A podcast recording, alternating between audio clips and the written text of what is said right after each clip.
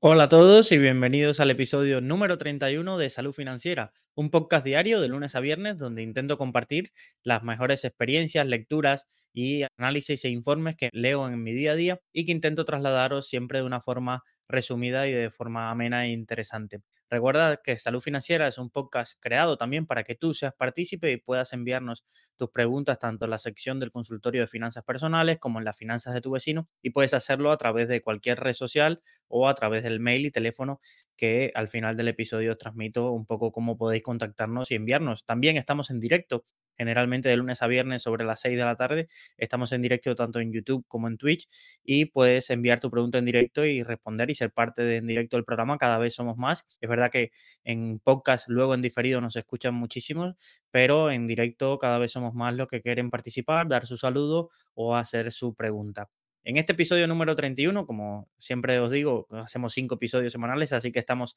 empezando semana. Vamos a hablar acerca de, temas de actualidad pero relacionado también con un poco de la historia de los últimos 10 años acerca de la guerra entre Sam Altman y Elon Musk, que es un poco más reciente, y todo lo que podamos explicar acerca de la fundación de OpenAI, es decir, la empresa que quizás más hemos oído hablar en estos últimos dos, tres años, y un poco de su fundador, que era un poco desconocido, y qué tiene que ver Elon Musk en toda esta historia de la fundación de OpenAI y su relación con Sam Altman y su guerra un poco con Larry Page. En el curso de la píldora financiera diaria estaremos hablando acerca de las ampliaciones de capital. Ya hemos terminado todas las lecciones relativas a los dividendos, aunque sí es cierto que luego cuando abordemos los ETFs o fondos de inversión nos acercaremos a productos especializados en dividendos, pero que he querido dejarlos para esa faceta allí y explicarlos un poco más en profundidad allí. Entonces hemos tocado toda la faceta de dividendos y vamos a la siguiente operación corporativa. Ya hemos visto las salidas a bolsa, hemos visto las sopas, hemos visto un poco las operaciones de dividendos, las juntas generales de accionistas, pues vamos a ver otra operación corporativa muy típica que es las ampliaciones de capital y eso es de lo que estaremos hablando hoy en el, la píldora financiera diaria. Ya sabéis que durante estos 30 episodios, todos los días, al final del programa, tenemos este apartado donde puedes aprender un concepto nuevo, generalmente entre 5 y 10 minutos, donde de forma gratuita puedes aprender. Así que sin más dilación, vamos a comenzar con este episodio número 31 y como siempre, comenzamos con nuestra frase del día que dice así, la libertad consiste en la división de poder. El absolutismo consiste en la concentración de poder.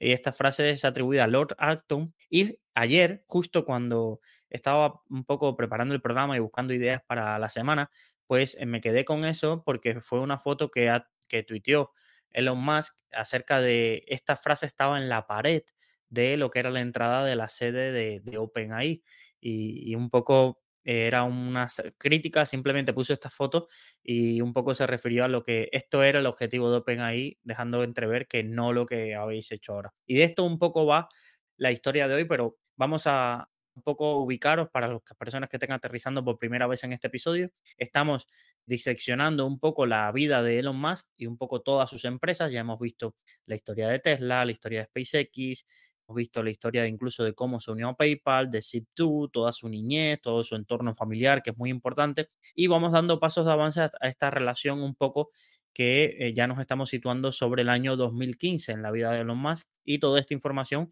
ya sabéis que es mucho más ampliada y mucho más en detalle, la podéis encontrar en la nueva biografía publicada de Elon Musk, la oficial. Habían libros acerca de la vida de Elon Musk, pero esta es la biografía oficial que ha sido traducida al español eh, por la editorial Debate, creo recordar, y es eh, del autor Walter Isaacson, que también ha hecho las biografías de Steve Jobs y tiene algún libro también además adicional como sobre la vida de Einstein y demás. Entonces, muy, muy recomendable, realmente no se puede entender y juzgar a Elon Musk sin conocer toda su vida. Realmente creo que, que todos teníamos una opinión formada de bar y de pasillo acerca de cómo es Elon Musk, pero realmente o te lees su historia y entiendes un poco el personaje, las, sus virtudes y sus defectos, como cualquier emprendedor o inversor exitoso, o realmente puedes pecar tanto de eh, que te ilumine y quedes obsesionado con la figura de Elon Musk, como que también pienses que, es alguien que está allí por, por herencias o por poco mérito, porque realmente tiene una vida muy, muy apasionante. Pero bueno, vamos al capítulo de hoy y, y un poco vamos a empezar viendo cuál es un poco eh, ¿Por qué saco este tema? Realmente en las últimas semanas en las últimas semanas, estamos hablando de febrero de 2024, si lo escuchas en, otro momento, Elon Musk ha erigido su odio como su, o su bilis en Twitter acerca de, diferentes temas. El primero, la cultura woke, todo lo que tenga que ver relacionado con empresas que estén fomentando la cultura woke e incluso fue, ha sido muy famoso el ataque frontal contra el CEO de, de Disney, Bob Iger, y un poco todo lo que ha remetido contra lo que Disney representa y demás. Luego, la lucha contra los medios tradicionales, su guerra contra el New York Times, contra el Washington Post y un poco toda esa guerra contra los medios tradicionales y cómo los, los beta y, en defensa de la total libertad de expresión. Incluso hoy acaba de, creo que tuvo una comparecencia ante un juzgado para hablar acerca del cumplimiento de Twitter, acerca de, la libertad de expresión y, los discursos. Y luego ha estado muy centrado, bueno, es cierto que en las últimas semanas también ha estado muy a favor de toda esta polémica acerca de la invasión migratoria que acusa de, a Biden de permitir en Estados Unidos una inmigración sin control, pero realmente me voy a quedar con otro de los temas creo que la última semana ha estado muy activo y donde tiene picos de actividad a cada rato, que es acerca de los peligros de la inteligencia artificial y un poco su crítica a, la empresa que dirige un poco el producto más de moda y de éxito, que es OpenAI. Entonces, un poco diríamos que, que Sam Altman, que es como quizás la figura del año, 2023 o quizás se, lo encontremos en 2024 como figura del año, han pasado a encabezar la lista de personas quizás más odiadas de Elon Musk, junto con Bob Iger, como Bill Gates, como Biden o incluso como su propio padre. Sabéis que tiene, si habéis escuchado los programas, una relación muy, muy tóxica con su padre Errol Musk. Entonces, pero eh, hace 10 años esta historia no era así. Alman era su aliado en una guerra contra un gigante mayor que había terminado, era Google. Y hoy os cuento un poco acerca de cómo Elon Musk luchó contra la Page, todos los fundadores de por control y la seguridad de la inteligencia artificial. Vamos un poco a, si hablamos de inteligencia artificial, siempre nos situamos en una situación futurista, las películas, la ciencia ficción, novelas, los robots y demás, pero realmente el primer acercamiento a lo que tenemos como hoy parecido a inteligencia artificial eh, lo llevó a cabo una empresa que todos salía en las noticias a cada cierto tiempo por los logros de vencer o a jugadores de Go. Incluso en Netflix podéis encontrar el, documental, creo que es Alpha Zero, que es acerca de la empresa DeepMind. Pero DeepMind, ¿por quién fue fundada? Fue fundada por tres personas, pero quizás la más interesante es Demis Hassabis, que es un, como podríamos decir, un niño prodigio. A los sus 13 años ya era, tenía un elo, eh, elo es un poco la puntuación que se le da a los ajedrecistas, de 2.300 y el título de maestro, de maestro internacional ya lo tenía, y en, dentro de sus competencias era como una de las figuras más prominentes del ajedrez mundial, solo superado a ese entonces, sus 14 años, por Judith Polgar, que si no lo sabéis, es la ajedrecista más famosa y, que más éxito ha tenido de todos los tiempos en el ajedrez mundial. Entonces, este, este, chico con 13 años, que parecía un genio del ajedrez, pues luego se dedicó con 17, se unió a una empresa de videojuegos y de juegos donde logró liderar con 17 años y desarrollar el exitoso juego Ten Park, que es una saga que empezó todos los juegos de Sim, que, podéis buscar. Este fue muy, muy famoso de construcciones, de tiempo real y demás, y fue algo bastante impactante que una persona de 17 años pudiera liderar ese desarrollo. Estudió programación en Cambridge y luego se doctoró en neurociencia. Eh, él se tituló de programación, empezó a trabajar en empresas tecnológicas, pero luego da un salto, un giro totalmente en su carrera y estudia neurociencia, donde empieza a publicar determinados ensayos y determinados artículos científicos acerca de, de redes neuronales que fue situado entre los nueve descubrimientos de, entre los diez descubrimientos como el número nueve de la revista Science a principios de la década de 2010. En 2010 fundaría DeepMind con otras dos personas para el desarrollo e investigación de las redes neuronales. Esta empresa al principio era pues, un laboratorio que no había logrado grandes desarrollos, pero se populariza por las redes neuronales y toda la investigación que iba haciendo. Entonces, Elon Musk hoy hablar un poco de esto, recordar que, que Elon Musk ha sido un empresario que siempre ha estado con una vena muy científica o una vena muy ligada a todo lo relacionado con los avances en el mundo de la informática, tecnología, todo lo que, incluso de los viajes espaciales, eh, ya era común cuando hacía, eh, lideró unas reuniones acerca de los viajes a Marte, cuando ni siquiera tenía una empresa de cohetes. Luego le encantaba ir a las universidades, al MIT y a Stanford, rodearse a las principales conferencias e impartir charlas, pero sobre todo a nutrirse de los principales estudios que estaban haciendo de esos laboratorios. Incluso cenaba con muchos científicos y profesores. Y uno de los científicos que más le impresionaba era Demis Hassabis y le invita a las, a las instalaciones de SpaceX, que era un poco el lugar favorito de Elon Musk cuando quería impresionar a alguien. Imaginaros que de pronto llegues a Los Ángeles y te encuentres que un hangar estás construyendo un cohete para ir a la órbita o las próximas construcciones para la Estación Espacial Internacional. Entonces, era a Elon le encantaba pues sus citas cuando tenía novias o cuando quería impresionar a actores, a políticos y demás, invitarlos ahí. Y e invita a Demi Hassabis y queda fascinado por el personaje y por la inteligencia de este nuevo, todo este mundo que se abriría con eh, las redes neuronales y sus análisis y decide invertir en DeepMind 5 millones de dólares. Entonces le da 5 millones de dólares a Hasabi para que siga desarrollando su, negocio y Hasabi también queda bastante impresionado con Elon Musk. Elon Musk cuando coge obsesiones pues empieza un poco a, a divulgar sobre eso y se encontró en uno de sus cumpleaños empieza a, como digo yo, a su club de amigos, que en ese club de amigos no, no eran cualquiera, era Peter Thiel, que ya para ese entonces había sido, había hecho fortuna con Facebook, ya con la venta de PayPal también, con un montón de inversiones de capital riesgo, Airbnb y demás, y que tenía un fondo de capital riesgo que se llamaba Founder Fund, que era pues casi después de Y Combinator y Sequoia Capital, el más exitoso de, de los últimos 20 años en, Estados Unidos. Y eh, también estaba Ray Hoffman, el fundador de LinkedIn, y estaba Larry Page, uno de los fundadores de Google. Y empieza a jugar y a debatir acerca de, la inteligencia artificial o los problemas acerca de las redes neuronales y, saca el tema de DeepMind. Y un poco el debate se queda con Larry Page, donde le, le dice un poco a Elon que cuál era su preocupación acerca de la seguridad de la inteligencia artificial y todos estos modelos que se desarrollaban, si su preocupación era de que la especie humana terminara pereciendo a manos de las máquinas, porque tampoco era ningún problema en cuanto al futuro de la especie, porque eran los humanos los que le transmitían la conciencia a las máquinas y que si las máquinas eran parte de la conciencia humana, no sería otra forma más que una evolución. El ser humano había evolucionado y la siguiente forma de evolución sería eh, hacer una simbiosis con las máquinas y que ellas terminaran siendo el, el paso siguiente en la evolución. Entonces, Elon eso le, irritaba muchísimo y le decía que a él le encantaba la humanidad y que no estaba dispuesto a verlo en manos de unas máquinas. Que también te digo yo que en la fiesta de tu cumpleaños que se, se pongas a hablar de estos temas con un nivel de profundidad, pero, pero cuando lees un poco la, biografía de, de Elon Musk te das cuenta que este tipo de conversaciones ya es capaz de tenerlas con su mujer, con cualquiera, con hasta con el propio biógrafo, empieza a tener debates acerca del existencialismo, de las prioridades del mundo, de, bueno, y de todo este tipo de cosas le sorprendió un poco entonces a Elon que un año después de tener esta, esta conversación, se anuncie, o meses después se anuncie que Google y Larry Page van a hacer la compra de este, de este laboratorio de DeepMind y que van a integrarlo por unos 400 millones.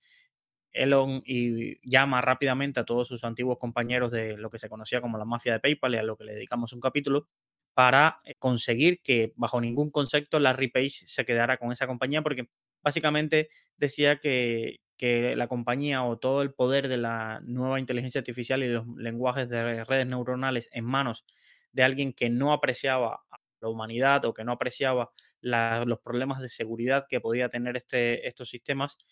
era un auténtico peligro para la humanidad e intentaron durante bastante tiempo convencer a Hassabis de que no vendiera de que no le vendiera la empresa a Google, pero realmente estaba hecho. Pensar que para ese entonces Google ya era un gigante donde le sobraba financiación, ya había comprado YouTube, eh, ya había integrado a muchísimas empresas bajo la matriz y realmente Elon todavía, a pesar de que había tenido éxito con SpaceX y un poco con Tesla, no estaba en los años gloriosos como para afrontar una, inversión de este tamaño y, poderse quedar con DeepMind. Además, y más con unos argumentos tan un poco etéreos como decir que, Google era un peligro para la humanidad por sus sistemas de inteligencia artificial. Es verdad que luego DeepMind, a partir de aquí y del esfuerzo de Google, es que tendría todo el impacto con todos estos logros que os comenté de vencer, lograr desarrollar modelos que aprendieran a jugar ajedrez o a jugar Go en pocos días y ellos mismos bajo su entrenamiento y las bases de datos de partidas lograran vencer a los, a los mejores exponentes. Se dice, creo que AlphaZero ya ha logrado tener, ha ganado el campeonato mundial de, de ajedrez de computadoras y se le estima un elo de más de 3.400, cuando pensar que los principales jugadores de ajedrez en el mundo se mueven entre 2.700 y 2.800. Entonces, imaginar la ventaja que le saca en este sentido a los, a los principales jugadores de ajedrez del mundo. Entonces, e, Elon decide que tenía que hacer algo para frenar a Google y hacerle la competencia porque la inteligencia artificial en manos de Google sí iba a ser un, peligro para, para la humanidad. Entonces empieza a organizar cenas con, la antigua mafia de PayPal, con Peter Thiel, con Luke Nosek y, otros antiguos eh, empleados de PayPal y que se hicieron un poco ricos con eso y luego con sus inversiones de capital riesgo, y empieza a buscar la idea acerca de, cómo contrarrestar todo este efecto. Entonces, eh, al principio, Larry Page, un poco para eliminar un poco las fricciones que había con Elon Musk. Recordar que, que eran amigos, ¿eh? esto es un dato que quizás no comenté antes, pero Larry Page y Elon Musk eran muy, muy cercanos. Elon se quedaba muchas veces en su casa, Larry Page era un asistente habitual a sus, a sus cumpleaños, es decir, había una relación muy, muy buena entre de todos los fundadores de, Google era un poco, y del CEO de Google, era Larry era el que mejor se llevaba con Elon Musk. Recordar que esto es una curiosidad más de tablón de rosas, pero por ejemplo, a Elon Musk se ha acusado de, estar eh, un poco engañando a Sergey Brin con la mujer de Sergey Brin mediante cuando ellos estaban divorciando. Entonces, aquí con Larry Page era con el que mejorcito se llevaba de, de los tres. Después estaba también Eric Smith y demás. Entonces, Elon decide, eh, Larry Page, perdón, le invita a estar en un consejo de seguridad de la nueva empresa creada. Recordad que se crea Google DeepMind y le invitan a Elon a la primera reunión del Consejo de Seguridad de la Inteligencia Artificial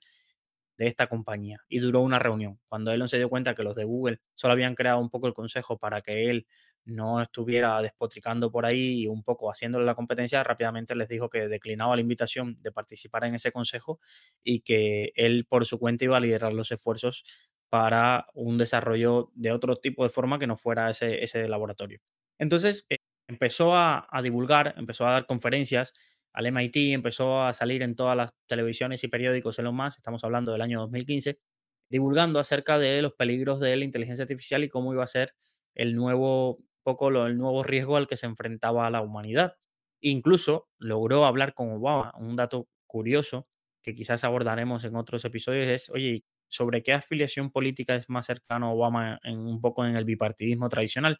Pues en aquel entonces era muy, muy cercano a Obama. Obama también le había apoyado con todo el proyecto de SpaceX y, y un poco la sustitución del transbordador espacial. Había visitado las instalaciones de SpaceX y realmente Elon se había convertido en uno de los financiadores de la campaña de, Obama y se reúne con Obama, le, primero le llama y luego le pide una reunión para alertarle de los riesgos. Pero recordar que estamos en 2015, estamos al final del mandato de Obama y realmente no sé a pesar de que Obama le dijo que sí, que lo iba a tener en cuenta y que iba a iniciar un punto de negociaciones y debate nacional acerca de la regulación de la inteligencia artificial, no lo llevó a cabo. Obama estaba a final de mandato y tenía otras prioridades un poco ya con la amenaza de Trump en el, ahí un poco en el aire. Entonces, Elon decidió porque si tenía que luchar tenía que hacerlo por su propia cuenta y un poco se cruzaron los caminos de Elon con un empresario de software que hasta ese entonces era un poco conocido, pero no estaba en esta primera línea dentro de lo que era el sector de Silicon Valley, que era San Alman. En Salman Alman un poco, eh, si os, ponemos os pongo en contexto y os cuento algunos datos, fue, eh, nació en 1985, es bastante joven. Es decir, pues recordar que Elon ahora tiene, va a cumplir este 28 de junio 53 años, que es joven, pero San Alman es del 85. Para toda su trayectoria es una persona, y hoy ser un poco la persona referencia en el mundo, es bastante joven, ¿no? Va a cumplir 39 años ahora.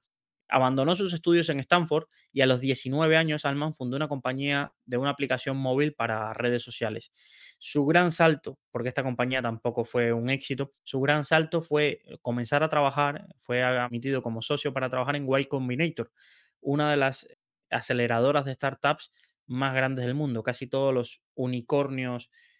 últimos en Estados Unidos y en el mundo generalmente han sido financiados por dos o tres empresas de capital riesgo. Tienen más empresas, pero estas son un nombre común que se repiten. Está Sequoia Capital, Y Combinator y una, la otra, por ejemplo, del lado asiático podemos ver los Vision Fund de, de SoftBank. Entonces, Y Combinator es una de las más populares en Silicon Valley y organiza programas de aceleración de startups donde todos los años se presentan un montón de compañías y ellos eligen y de ahí pues financian el, crecimiento y, muchas de las empresas que han salido a bolsa en, los últimos años, sobre todo americanas, han estado financiadas por Y Combinator. Pues eh, aquí empieza su camino y, obtiene bastante éxito como inversor de capital riesgo en, dentro de esta, de esta compañía y empieza a ser conocido ya que empieza a participar en consejos de administración. Incluso hay un dato curioso que fue el CEO de Reddit durante cuatro días cuando su, uno de sus fundadores renunció y estaban en busca de otro, pues Reddit, que parece que será una de las mayores salidas a bolsa en 2024, pues Alman fue CEO de la compañía durante un tiempo y luego también se le reconocen inversiones como, pero dentro de Y Combinator muy populares, como puede ser Airbnb y algunas otras. Entonces, para 2016, un poco antes sería nombrado presidente de, de Y Combinator, un poco tomaría las riendas de este fondo. Pero hasta entonces nada nos decía que, iba a ver cómo, vale, estamos hablando de un empresario, lanza una empresa de software, luego se convierte en un inversor de capital riesgo. ¿Qué relación tiene esto para que ocho años después estemos hablando de que es el centro del mundo de la tecnología y de la inteligencia artificial esta persona? Pues realmente parecía que iba a ser pues, como Michael Moritz, como un Peter Thiel, pero luego su camino se cruza con Elon Musk. Él es verdad que ya había conocido a Elon Musk hace unos años, también visitando la fábrica de SpaceX, curiosamente, como ya sabéis, y en una cena en Palo Alto, pues empiezan a hablar del tema de, la seguridad de la, de la nueva ola de la inteligencia artificial y decide fundar y deciden empezar a buscar financiación entre él y Elon para eh, fundar un laboratorio de código, de código abierto, es decir, una especie de lograr diseñar un, Linux, un GitHub de eh, todo el desarrollo de modelos de aprendizaje de inteligencia artificial y que de todas forma pudiera competir el modelo de, oye, tenemos un código abierto versus todos los desarrollos que está haciendo DeepMind y que está haciendo Google en la tecnología de la inteligencia artificial. ¿Vale? Pues recaudan dinero, Elon Musk pone inicialmente 50 millones, Peter Thiel también se une a invertir en la compañía y no es una empresa en sí lo que hacen, sino es una fundación de un laboratorio de código abierto, es decir, no es una empresa sin ánimo de lucro. Eh, se invertía para lograr atraer a las mejores mentes eh, investigadores a eso, pero no había una búsqueda de beneficios o de búsqueda de ingresos potenciales, sino que era más una parte de desarrollo. Incluso una de las cosas fundacionales que, que querían era que no existiese solo una empresa que pudiera desarrollarlo, un solo un sistema que los agrupara todos, sino que ellos iban a fomentar que existiese la competencia entre que existiese la competencia entre varios sistemas independientes de inteligencia artificial y entonces eso haría que pudieran mejorar muchísimo el, la, poco el desarrollo y todo el, software relacionado con, este, con estos avances. Entonces, este es un poco el, punto que, tiene y empiezan a captar talento, incluso le roban a Google uno de sus mejores investigadores de inteligencia artificial y lo ponen al frente de, OpenAI, es decir, Alman un poco queda como presidente, Elon Musk como uno de los principales donantes y luego traen a esta, a esta persona de Google para poder desarrollar un poco toda la labor de investigación. Entonces, realmente, que es, esta persona es muy importante porque es parte del consejo de OpenAI y hace unos meses cuando hubo la guerra de que expulsaron a Sam Alman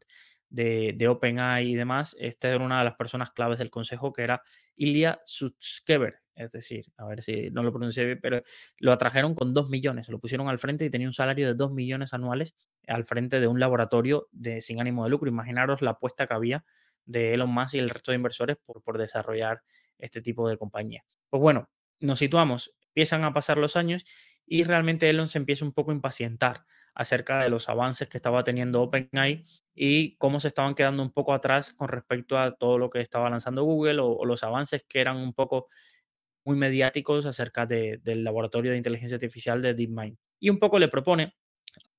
a Sam Altman y al resto del consejo que OpenAI se integrase en Tesla. Básicamente su visión era de que había pocas empresas que tuvieran la capacidad de alimentar de datos en los sistemas de OpenAI como era Tesla y que si entraba dentro de la gran estructura podía contar con eh, el apoyo de otros ingenieros o, otra parte de tecnología, toda la tecnología de Tesla podía contar con los datos y podía contar con la financiación de un gigante que era un poco lo que había hecho Google, integrar toda esa rama de inteligencia artificial dentro de, la matriz y un poco dentro de todo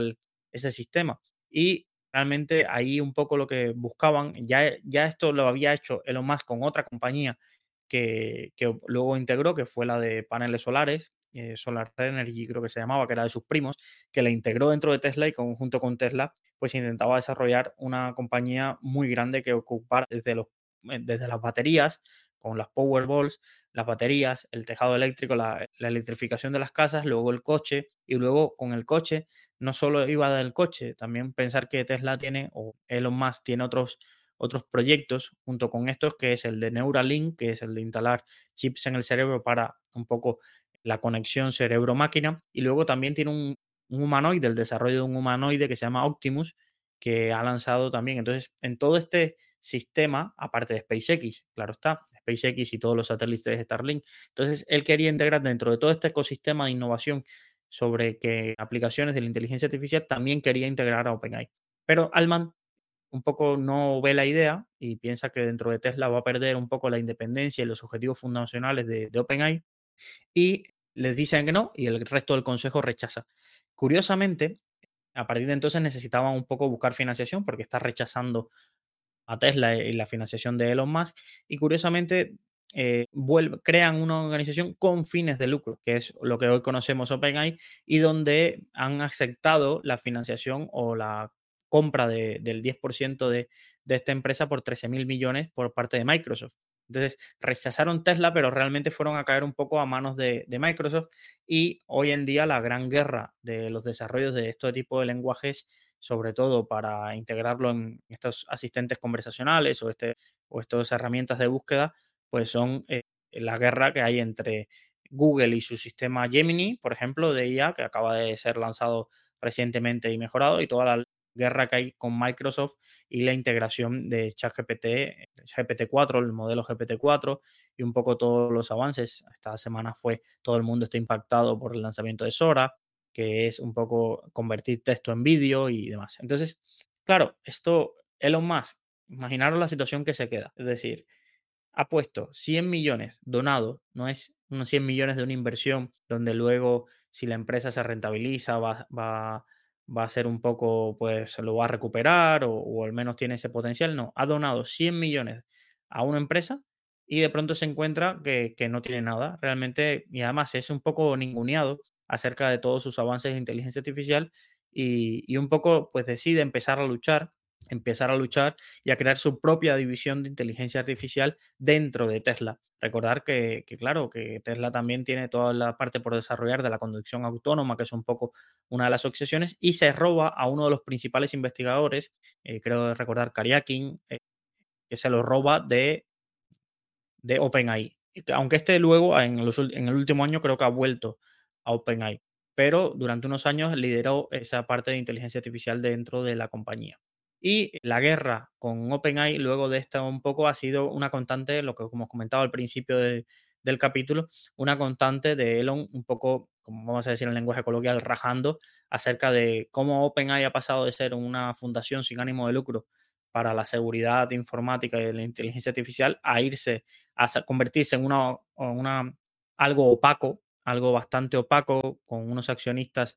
a veces desvelados o no, con un consejo un poco turbio en cuanto al consejo de, administración de la compañía, con unos intereses que no quedan muy claros porque Alman no tiene acciones de la compañía y un poco no, no se beneficia un poco de, de, este tipo de desarrollos. Es un poco una situación un poco extraña y que lleva a situaciones peculiares como Alman, que era el presidente, fue destituido en noviembre, a los tres días vuelven a nombrarlo CEO de la compañía, ahora se dice que está buscando miles de millones de financiación para el desarrollo de algo. Es un poco una situación muy compleja donde Microsoft se encuentra por atrás como principal accionista moviendo los hilos y, esto es algo que a, Elon le, irrita y, en ese sentido hay una anécdota que cuentan en la biografía, porque la biografía está bastante, bastante actualizada, que en febrero de 2023, es decir, casi hace un año,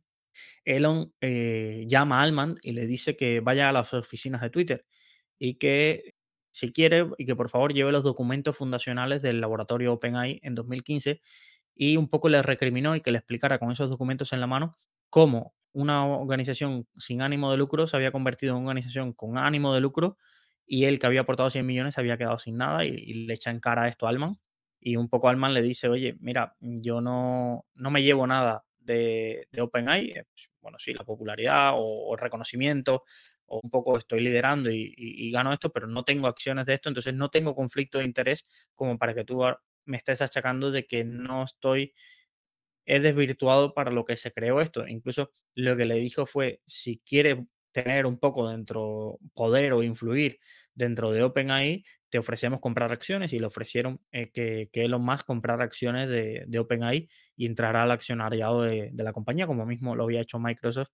hace unos meses atrás. Entonces Elon aquí entró en furia, se irritó muchísimo y descargó toda su furia con, con Alman, recriminándole pues todo esto, esto que le había dicho antes y, y declinó, no quiso entrar en OpenAI. Y básicamente lo que ha hecho es centrar buena parte de su fortuna, eh, recordar que, que Elon eh, ahora está en litigio esta compensación, pero Elon eh, le tocaba recibir miles de millones de dólares eh, de acciones de Tesla en, en, pago por el precio al que había alcanzado las acciones y claro, tenía esta liquidez con la que compró eh, Twitter y además tenía pues dinero sobra y un poco ha paralizado buena parte de su guerra o de sus guerras para centrarse en la creación de una división de inteligencia artificial a la que le ha llamado X.ai, donde está reclutando a los mejores eh, investigadores acerca de inteligencia artificial para sobre todo engancharle a su nueva fuente, que es Twitter. Imaginaros, Twitter es la plaza pública del mundo, pues, pues conectar, una de sus opciones conectar Twitter. En Twitter ahora tiene un sistema de inteligencia artificial que se va a llamar Grok, que es uno de los avances. Esta parte, allí es donde acaba la biografía, pero será, será muy interesante ver porque Elon está invirtiendo muchísimo, muchísimo dinero en crear una alternativa a lo que es OpenAI y Gemini. Sobre todo, el miedo grande que tiene es que estas corporaciones puedan influir en el pensamiento de, estas, de estos sistemas a través de lo que él le llama el virus walk y que pueda influir un poco en un poco en el pensamiento de la gente o cómo piensan estas máquinas y el modelo de aprendizaje de las mismas. Pues bueno, en esa situación estamos. Elon ya es casi evidente que no se iba a quedar de brazos cruzados y, y, está invirtiendo muchísimo dinero en crear su propia empresa de inteligencia artificial y de, y de este tipo de software. Y un poco la guerra está abierta. Mm, se ve que veremos las próximas semanas, pero me da la sensación de que no parará en su guerra con, con Alman, de intentar desacreditarlo, y más ahora que Alman está en una situación un poco rara de levantando financiación, luego tiene el proyecto este WorldCoin, donde escanean el iris de la gente y le dan dinero, esto es un poco bastante, o un poco no, bastante turbio, entonces realmente es un personaje que, que no digo yo que Elon no tenga sus, sus puntos también grises, pero Alman eh, pasa, ha pasado a ser un poco el nuevo genio de la humanidad y todo el mundo un poco le valora y lo demás, pero tiene estas partes grises que, que también hay que un poco sopesar y, no quedarnos solo con el nombre y el personaje. Pero bueno, esta es un poco la historia de la sección que aprendí hoy. Cuento un poco acerca de toda la relación que hay con OpenAI y Elon Musk. Yo desconocía que Elon Musk había sido uno, el creador de este laboratorio y que había donado más de 100 millones, aunque ya ahora no tiene ninguna influencia en OpenAI. Y los próximos episodios vamos a adentrarnos en las historias más recientes de Elon Musk, donde nos acercaremos a un capítulo inevitable que es la compra de Twitter y un poco cómo ha revolucionado la compañía y entender por dentro cómo todo fue todo el proceso de adquisición y un poco todos los cambios que ha hecho en Twitter. Esos serán los próximos episodios de esta sección que aprendí hoy para seguir avanzando en la biografía de, este personaje que es sin duda el que está marcando nuestra generación estos, estos primeros 25 años de este siglo 2021, 24, es lo que vemos hasta ahora. Así que vamos a la sección del curso, el curso que tenemos, la píldora financiera diaria, y como os dije en el principio, vamos a hablar acerca de las ampliaciones de capital. Las ampliaciones de capital, la gente habla mucho de los dividendos, de las sopas y demás por su importancia o relevancia, pero las ampliaciones de capital son algo muy frecuente realizan las compañías y que pueden tener un impacto bastante importante en cuanto a nuestro, el valor de nuestra inversión y eh, quizás es de las que más peor explicadas están o de las que menos se hablan. Pero no, para mí no tienen gran complejidad, sino entender un poco qué hay detrás de ellas y, y entender los posibles impactos. De una forma muy sencilla podemos explicar que una ampliación de capital es una operación financiera que realizan las empresas ya pueden ser cotizadas o no cotizadas, esto es importante entenderlo, para aumentar su capital social. Vale, pero ¿y esto qué, es capital social? Básicamente es para captar financiación. Entonces, implica la emisión de nuevas acciones a cambio de eh, que los inversores aporten dinero a esas nuevas acciones. ¿Cuáles son los objetivos de una ampliación de capital? Generalmente son dos. Financiación, la razón principal, es obtener esa financiación. Yo emito nuevas acciones y capto un dinero que me sirve para determinadas funciones. Puede ser para expandirse, para nuevos proyectos, para reducir deuda. O la segunda opción de lo que el segundo objetivo que puede tener una ampliación de capital es para mejorar el balance de una empresa. Claro, imaginaros una empresa que, que, de pronto su situación de activos, pasivos y capital social se queda muy desequilibrada por algún, por algún evento o alguna operación corporativa, entonces necesitan emitir capital para o cumplir los estándares regulatorios que pide la industria, por ejemplo, los bancos tienen que tener unos ratios determinados y si no los cumplen, es muy frecuente de que se acudan ampliaciones de capital o una empresa que está muy endeudada y necesita cumplir unos ratios de capital social o de deuda, unos ratios de este estilo, pues a veces necesita una ampliación de capital para cumplir los requerimientos y, no caer en, en, bancarrota o no caer en default en ese sentido. Entonces, vamos a ver los tipos de ampliaciones de capital. Tenemos tres que son muy sencillas. La aplicación, aplicación de capital por aportaciones dinerarias. Esta es la más común. Yo emito nuevas acciones y a cambio me pagan el precio establecido eh, por las mismas, ya sean los antiguos accionistas o como los nuevos que quieran eh, comprar acciones a través de la ampliación de capital. Luego tenemos la ampliación por compensación de créditos. Esta es más, un poco diría yo, más peligrosa. ¿Por qué? Porque significa que puede haber aquí muchas cosas entre, por ejemplo, antiguos accionistas que de pronto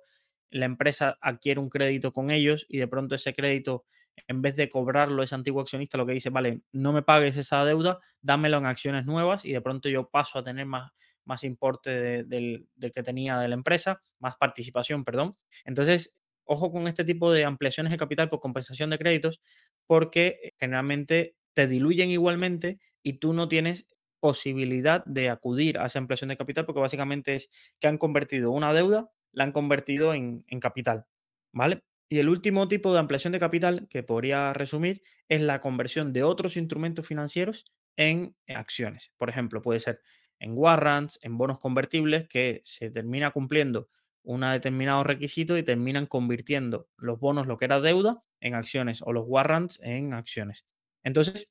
estos son un poco los tres tipos de ampliaciones de capital, pero básicamente lo que tenemos que saber es que en una ampliación de capital la empresa va a emitir nuevas acciones. Y si emite nuevas acciones y yo no compro mi parte proporcional de acciones, yo voy a tener menos parte de la empresa. Entonces,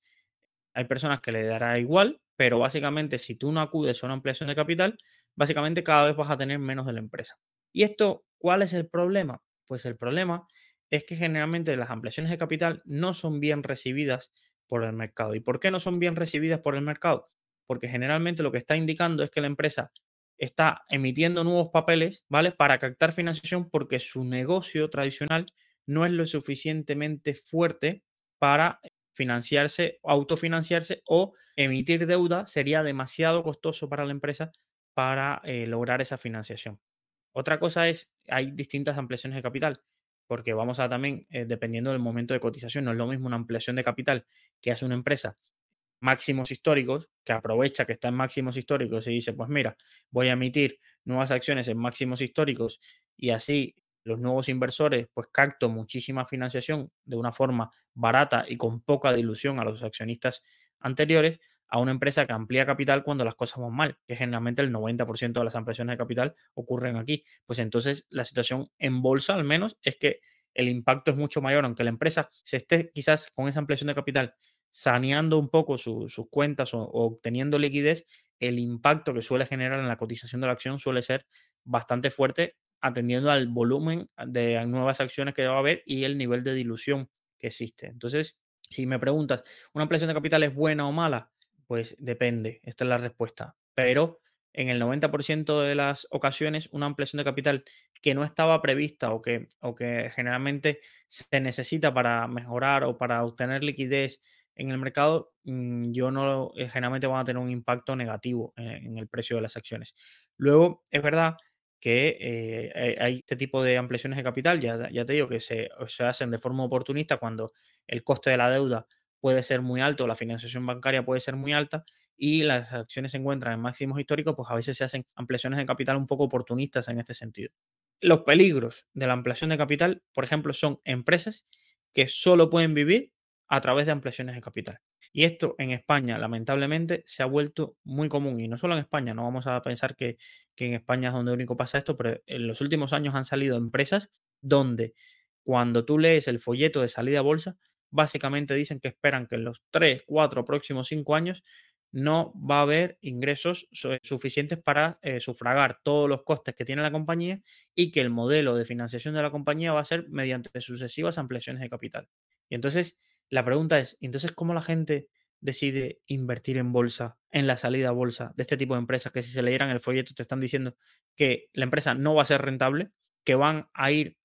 ampliando capital para ver si van financiando el crecimiento y si con ese crecimiento en algún momento llegan a tener EBITDA rentable, es decir, EBITDA positivo, y que cada vez te van a diluir más. ¿Y qué significa que cada vez te van a diluir más? Que quizás tú metes, me voy a poner un ejemplo, tú compras el 5% de una compañía y la compañía al cabo de cuatro años ha hecho tantas ampliaciones de capital que tu dinero casi no vale nada y básicamente tienes 0, algo por ciento de la compañía y te has diluido completamente el valor de tus participaciones. Esto funciona igual, es decir, no es lo mismo que yo tenga 10 euros cuando solo en el mercado hay 100 euros a que alguien se ponga con la maquinita a imprimir nuevos euros y ahora en el, mercado hay un millón de euros y yo tengo 10 euros. ¿Qué puedo comprar con esos 10 euros? Nada. Pues la ampliación de capital casi es muchas veces como la, producción de, de, inflación en el mundo. Es decir, si le das a la maquinita de imprimir nuevas acciones y empiezas a hacer nuevas acciones, o tú eres parte de la maquinita y puedes comprar más acciones, o básicamente te vas a ver diluido y tu capacidad de influencia dentro de la empresa y tu capacidad de cobro de, posibles dividendos y demás, te vas a ver diluido. Entonces, eh, pues os animo a investigar, pero por ejemplo, el club de fútbol Intercity, básicamente, que por ejemplo salió a bolsa y salió en todos los titulares, en el marca, el primer eh, equipo de fútbol cotizado en España. Y básicamente eh, la caída ha sido, pero brutal. ¿Y por qué ha sido brutal la caída? De precio, del precio de las acciones, porque cada vez hay más acciones y muchísimas más acciones, porque la única forma que tienen de financiar su año es ampliando capital todas las temporadas, ampliando capital porque no son rentables, básicamente. Entonces, mientras puedan ampliar capital y alguien les compre las acciones, pues sobrevivirán. Pero ¿qué pasa con este tipo de empresas? Que de cada 10 que crean un modelo que van financiándose a través de ampliaciones de capital, ampliaciones de capital, ampliaciones de capital, y logran sobrevivir y entrar en rentabilidad, os diría que cada 10, 8 no lo consiguen. Y no lo consiguen ¿por? Porque en algún momento los inversores se cansan de, vale, yo te doy, participo en esta ampliación de capital, perdón, y luego a los tres meses me dice que necesitas otra. Y al año me dice que necesitas otra. Pues yo no voy a seguir poniendo mi patrimonio en riesgo en este tipo de empresas, porque en algún punto tendré que parar. Entonces, cuando se corta el grifo de la financiación y sobre todo en crisis y demás, este tipo de empresas, recordad que no eran rentables. Entonces, o acuden a la deuda, y en caso de que la deuda sea barata, se vuelve una empresa zombie, que básicamente solo vive de deuda y va posponiendo y pagando la deuda con otros ingresos de deuda, o terminan desapareciendo. Entonces, cuando, ¿cuál es la suerte y dónde proliferan este tipo de empresas que solo viven a costa de ampliaciones de capital o a costa de deuda? Cuando el coste de la financiación generalmente es muy, muy barato. ¿Por qué? Porque les permite ir posponiendo el problema. Siempre habrá, ay, consigo un fondo que me consigo de 10 millones. Luego emito un bono convertible, ¿qué tal? Y, van haciendo triquiñuelas y van haciendo ingeniería financiera para ir sobreviviendo a ver si en algún punto la empresa logra ese sostenible. Y, y, de pronto ves y te dicen, no, es que esta empresa acaba de comprar a otra, es que la empresa va bien, ¿no? Y cuando miras, vale, ¿cómo van a financiar la compra de la otra empresa? Pues con una ampliación de capital. Y dices, ¿vale? Es decir, em, no tenían el dinero para comprar la empresa y han decidido ampliar capital para comprar otra. Aquí el truco está en que si esa otra le permite conseguir que los ingresos sean mucho mayores que los costes, pues vale, pues será una operación que tiene todo el sentido y la ampliación de capital habrá tenido sentido para el crecimiento de la compañía. Pero generalmente aquí el problema que está, cuidado son con las, como vamos a decir este término, no sé si lo escuché o me lo estoy inventando, pero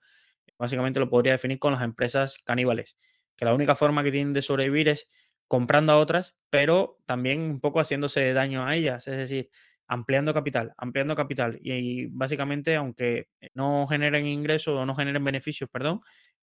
se hinchan y van creciendo el tamaño de la compañía en cuanto a ingresos y demás, simplemente porque su modelo es ampliar capital y con ese nuevo dinero comprar otras compañías y demás, destruyendo sobre todo el valor para los accionistas antiguos, ¿vale? Entonces, por último, un poco lo que quería explicar también de las ampliaciones de capital. Claro, la mayoría de las ampliaciones de capital deberían otorgar el derecho de suscripción preferente, que fue un término que hablamos quizás en, los dividendos, porque hay dividendos que se pagan con ampliaciones de capital y hablamos de este término, pero bueno, vamos a recordarlo porque nunca viene de más. Básicamente los derechos de suscripción preferente le da a los antiguos accionistas, es decir, los accionistas que ya estaban en la compañía, ante una ampliación de capital, ser ellos los que tienen la preferencia a la hora de comprar nuevas acciones. Entonces, por cada, generalmente lo que se hace es una ecuación de canje entre las acciones que tú tenías antes, te corresponden unos derechos de suscripción y con esos derechos de suscripción puedes comprar esas, esas acciones, esas acciones nuevas. Entonces, generalmente, si todos eh, los accionistas utilizan todos sus derechos de suscripción preferente e invierten en la compañía, básicamente, teóricamente, lo que conseguirían es mantener su porcentaje de participación en la empresa. Vamos a pensar, yo tengo 10 acciones y la empresa tiene 100 acciones, ¿vale? Es decir, yo tengo el 10%. Ahora la empresa va a emitir 100 nuevas acciones. Para yo mantener mi porcentaje, yo necesitaré comprar 10 acciones. Entonces, la empresa lo que me da es un derecho de suscripción preferente para que yo pueda invertir y aportar ese dinero y comprar esas 10 acciones restantes. Es verdad que estos derechos de suscripción preferente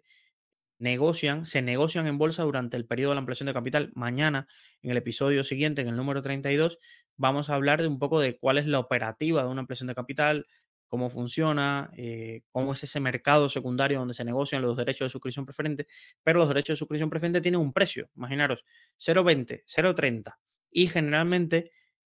existe el posible arbitraje, que es una de las cosas que hacen hedge funds o especialistas en esto, entre valores irracionales que logra tener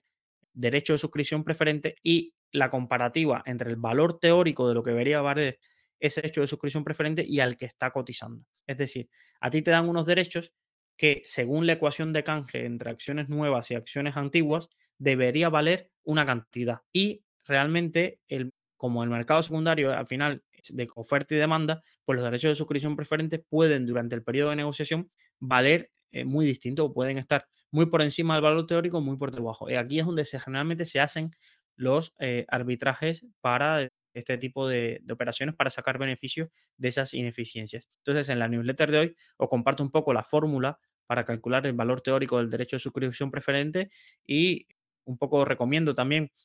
seguir, a ver si os consigo poner también en las notas de, de la newsletter de hoy, también alguna conferencia que hay de un profesor de la Universidad de Valencia que se ha especializado un poco en el arbitraje de la operativa de valores de, con derechos de suscripción preferente por las ineficiencias que se suelen generar en, en estos periodos de negociación, sobre todo en acciones que suelen tener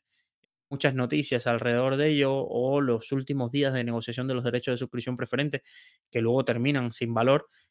pues también ocurre también mucha volatilidad que algunos, algunos aprovechan. Pero bueno, entonces un poco que entendáis que, que, si tú eras accionista, en la mayoría de las ampliaciones de capital vas a tener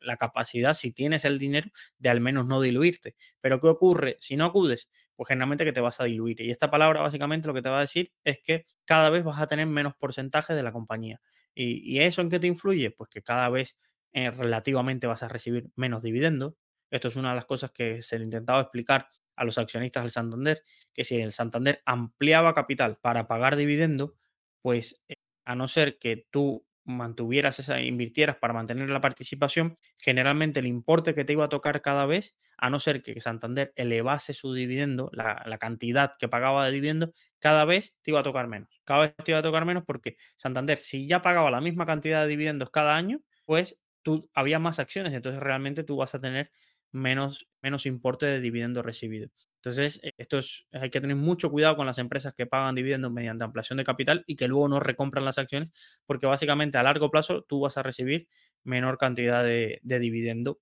por acción, por acción emitida, ¿vale? Y luego las ampliaciones de capital, como os dije, los efectos generalmente, el, más drástico que tiene es eh, en el precio. Evidentemente, si hay un mayor número de acciones, pues todos los ratios contables, pues hay que volver